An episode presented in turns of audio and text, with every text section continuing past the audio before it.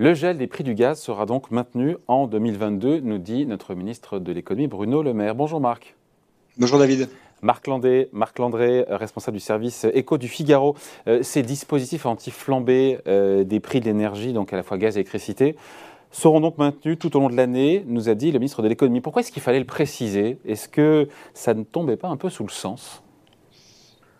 Que la communication, c'est la répétition. Donc même si ça avait déjà été dit, bah, le fait de le répéter, c'est une manière de le faire, de le faire rentrer dans l'esprit des Français. Surtout que euh, y a les législatives qui se profilent. On l'a oublié, mais dans une dizaine de jours, on vote en France. On va élire nos députés, notre notre Assemblée nationale. Et donc, bah, comme il y a un devoir de réserve de la part des politiques qui ne peuvent pas trop euh, s'avancer ou donner trop de détails, bah, ils ne font que redire ce qu'ils ont déjà dit pour pas tomber sous le coup de, de ce devoir de réserve qu'ils violeraient. Donc voilà, c'est simplement euh, un principe de, répétition. C'est bien de le rappeler. Le pouvoir d'achat étant la préoccupation première des Français, euh, pour le gouvernement de dire qu'il se préoccupe du portefeuille des citoyens, c'est quand même quelque chose d'important à une dizaine de jours des élections. Pouvoir d'achat qui a baissé comme jamais, nous a rappelé l'INSEE ce matin, en baisse de 1,9%. Donc il y a un sujet dans le sentiment, dans le ressenti des Français, et même les chiffres le confirment.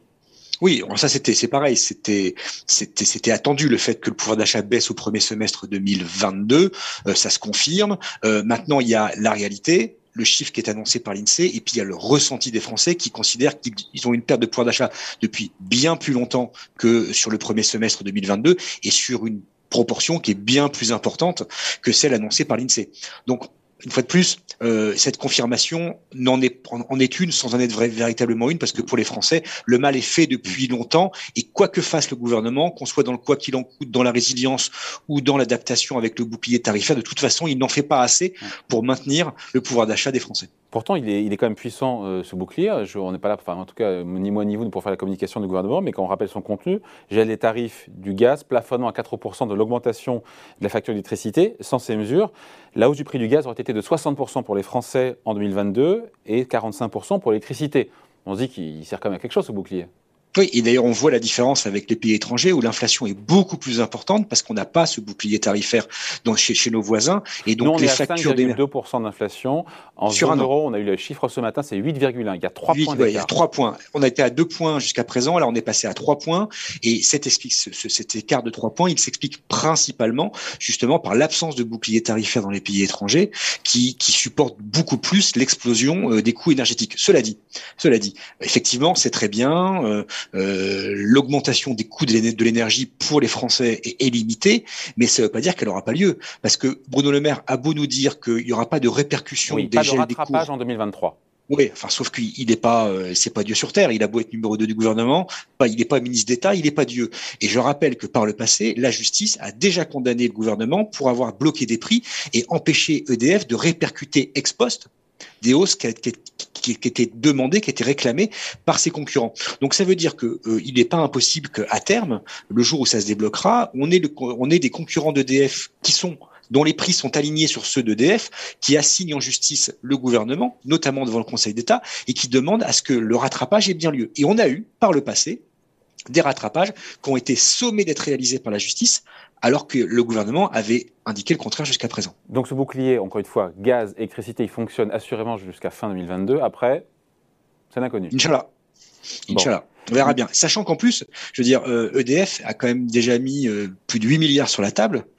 Euh, et ils sont pas dans une condition extraordinaire non plus. Donc faut ah, faut aussi penser que le bouclier c'est protéger le pouvoir d'achat des Français, c'est très bien, ça a un coût, ce coût il se répercute sur la santé économique des entreprises et EDF est pas en si bonne santé que ça. Ouais. Justement, Marc, puisqu'on parle du coût, le coût pour les finances publiques sur l'ensemble de l'année 2022 de ce bouclier, encore une fois énergie, gaz et électricité, on peut calculer?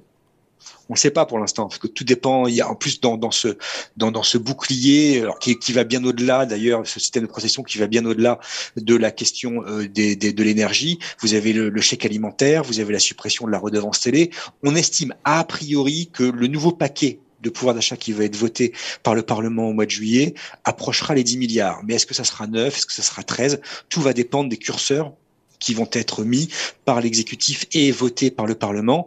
Euh, en tout cas, ce qu'on sait, c'est que euh, c'est pas le retour du quoi qu'il en coûte, ça c'est certain, mais en tout cas, c'est le retour d'une certaine forme de d'investissement de l'État euh, dans le pouvoir d'achat des Français qui a un qui a un coût, qui a un prix, qui a une somme et qui va se, qui va, d'une manière ou d'une autre, devra se payer un jour ou l'autre. Euh, sur le, le, chèque alimentaire, est-ce qu'on en sait un petit peu plus? On a comme les chiffres d'inflation aussi, quasiment 4% sur un an pour les prix alimentaires.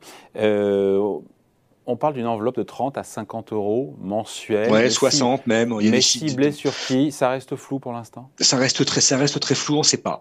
On sait pas. Ils y travaillent. Le gouvernement y travaille. Bercy est dessus. Euh, vous, vous disiez, euh, on parle d'un chèque de 30. Moi, on, on, entend aussi 60 euros qui seraient donnés aux, aux, personnes les plus, euh, les plus défavorisées ou les plus dans le besoin pour, euh, pour contrer l'augmentation des cours alimentaires.